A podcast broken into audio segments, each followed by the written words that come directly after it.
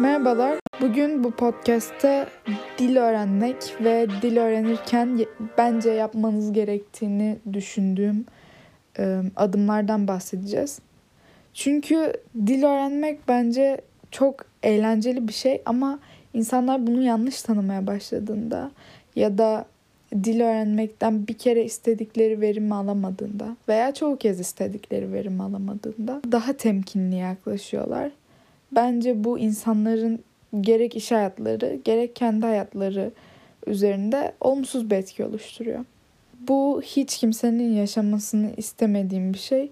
Çünkü dil öğrenmek güzel bir şey, farklı insanlarla konuşmak güzel bir şey ve genel olarak iş hayatında da herkesin bildiği gibi çok işe yarayan bir şey. Artı bir dil bilmek, iki dil bilmek. O yüzden bugün dilden bahsetmeye karar verdim. Ve çoğu zaman arkadaşlarım bana soruyorlar nasıl öğrendim ve biz nasıl öğrenebiliriz diye. Herkese yardımcı olması için biraz da yapıyorum bu podcast'ı. Hepiniz hazırsanız ya da hazır olmasanız da başlıyorum. Çünkü istediğiniz an durdurabilirsiniz.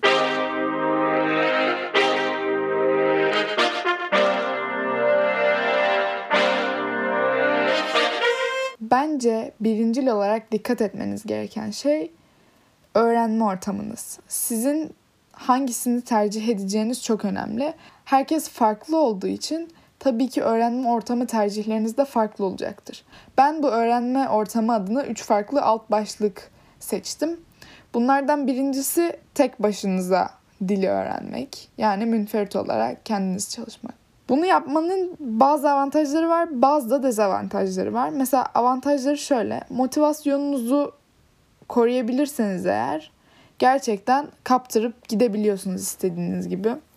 Ve sürekli kendinizi anlatmaya çalışacağınız ya da sürekli birbirinizin hızına ayak uydurmaya çalışacağınız arkadaşınız veya sınıfla öğrenmek yerine tek başınıza istediğiniz şekilde ve istediğiniz saatte gidebiliyorsunuz. Bu iyi bir şey.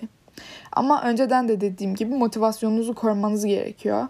İradeli olmanız gerekiyor. Gün atlamamaya veya programınıza göre tekrarlarınızı ya da çalışmalarınızı aksatmamaya motive olmanız gerekiyor. Ve bunu başarmak için her gün masanın başına veya telefonunuzun başına, bilgisayarınızın başına oturmanız gerekiyor. Bir kötü yanı da düzeltilme imkanınızın olmaması tek başına çalıştığınızda yaptığınız yanlışı aslında o kadar da görememeniz. Ama bunlar farklı yollarla çözülebilen şeyler. İkincisi de arkadaşınızla çalışmanız. Arkadaşınızla çalışmanız güzel bir şey çünkü birbirinizi motive etmeniz daha kolay ve birbirinizle konuşuyorsunuz. Hiçbir yabancı bulamasanız bile ya da o dili konuşan birini bulamasanız bile. Ve sürekli yanınızda olan, sürekli çalışma kitabınız yanınızda olmasa bile çalışmanıza imkan veren bir şey bu. Arkadaşınızla çalışmak o yüzden güzel. Ama biriniz daha hızlı giderse aranız bozulabilir. Motivasyonunuzu kolay kaybedebilirsiniz. Buna dikkat etmeniz ve arkadaşınızı desteklemeniz ve arkadaşınızın da aslında sizi desteklemesi gerekiyor. Bunlar oluştuğunda gayet güzel gidebilir arkadaşla dil öğrenme. Üçüncüsü de bir kursa yazılarak, bir okula yazılarak sınıf ortamında öğrenmeniz. Ben kişisel olarak sınıf ortamında öğrenmeyi gerçekten avantajsız bir seçim olarak görüyorum. Çünkü sınıfta öğrenme dediğimiz şey zor öğrenen kişinin hızına göre belirlenen bir ders sistemiyle ilerliyor. Eğer siz ondan daha hızlı gitmek istiyorsanız ya da daha farklı bir şekilde öğrenmek istiyorsanız genelden bu sizin için bir problem yaratabilir. Size kötü hissettirebilir. Anlamadığınız yerleri sormanızı engelleyebilir. Eğer sizin seviyeniz diğerlerinden daha düşükse veya daha zor öğreniyorsanız veya daha farklı bir teknikle öğreniyorsanız. Bu yüzden ben kişisel olarak sınıf ortamında veya ders ortamında öğrenmeyi hiç tercih etmiyorum. İkinci yapmanız gerekense insanlarla konuşmanız. Özellikle o dili konuşan birisiyle bunun pratiğini yapıyor olmanız. Çünkü bunu yaparsanız hem karşıdaki kişi ana dili olduğu için sizi düzeltebilir hem de pratik yaptığınız için sürekli dili aslında en kullanılabilir şekliyle öğrenmiş olursunuz. Bu da dili zaten kullanmak için öğrendiğiniz için size büyük bir kolaylık sağlar. Ve pek de aslında ilk başlarken yanlış yapmayı takmamanız gerekiyor. Mesela ben 12 yaşındayken Amerika'ya gitmiştik ve o zamanlar kıyafet bedeni için size kelimesinin kullanıldığını bilmiyordum İngilizce'de böyle ikinci yılım falandı yaklaşık yanlış hatırlamıyorsam. Çok çabaladım ve mağaza çalışanına almak istediğim eşofmanın farklı bir versiyonunu gösterip bayağı zorlanarak bunun bana göre olanı var mı?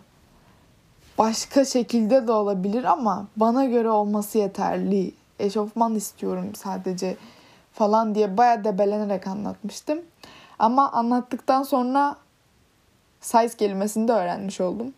Bu yüzden bence böyle zorlandığınız anıların olması ve bunu biriktirerek biriktirerek aslında gerçekten dili öğrenmiş olmanız bu açıdan iyi. İkincisi eğer konuşacak kimseniz yoksa kendi kendinize konuşun. Bir şeyler yaparken onu nasıl yaptığınızı anlatın. Ben bunu çok yapardım. Ee, resim yapıyordum ve resmi nasıl yaptığımı, hangi boyaları kullandığımı vesaire kendime anlatıyordum. Bazı insanlar bu yöntemin o kadar da iyi olmadığını düşünüyorlar. Çünkü sizi düzeltecek biri yok karşınızda. Sadece kendi kendinize konuşuyorsunuz. Ama bence bu dil kullanımında pratikliği artırmak ve genel olarak dili konuşmaya alışmanız ve sizi yargılayacak kimse olmadığı için rahat bir şekilde tüm sınırlarınızı genişleterek kullanmanız açısından bence çok çok yararlı bir yöntem. Genel olarak ben bu yöntemin çok hayrını gördüm. Sürekli kendimle konuşurdum. Yolda yürürken insanlar bana bakarlardı. Ne yapıyor bu falan diye herhalde.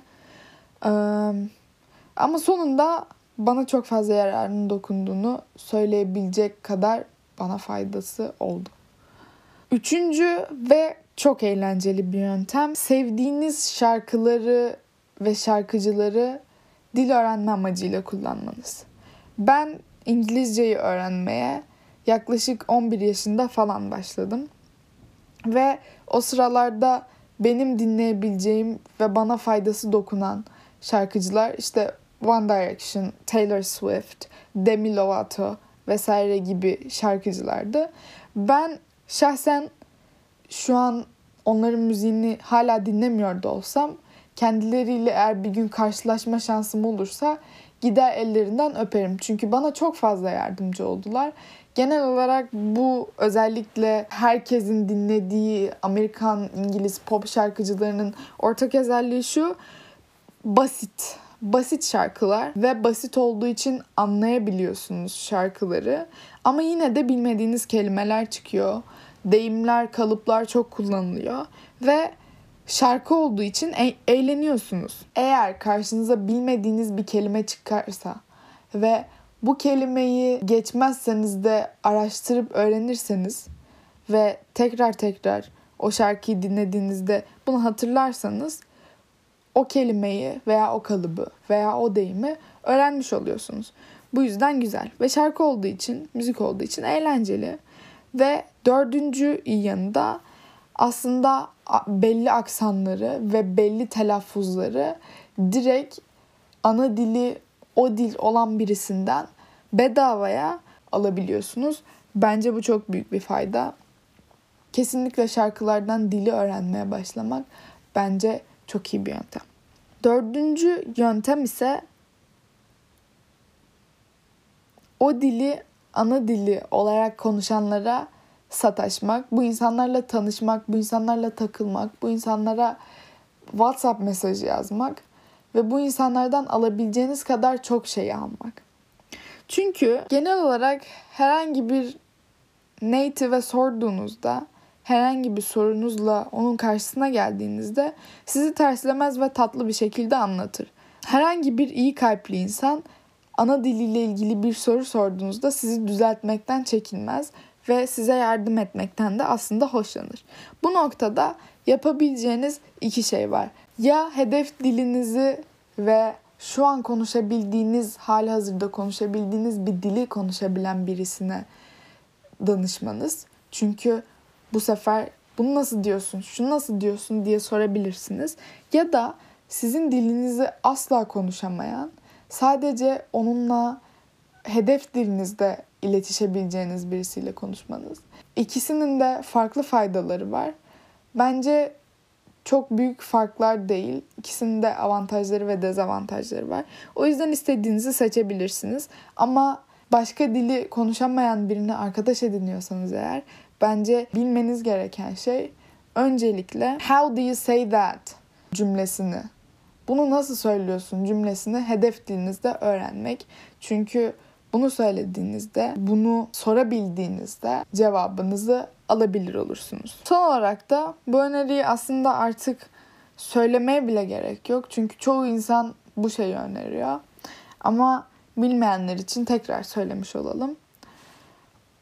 Hedef dilinizdeki dizileri, filmleri, gazeteleri, dergileri, sosyal medya hesaplarını takip etmeniz ve bunları okumanız, incelemeniz.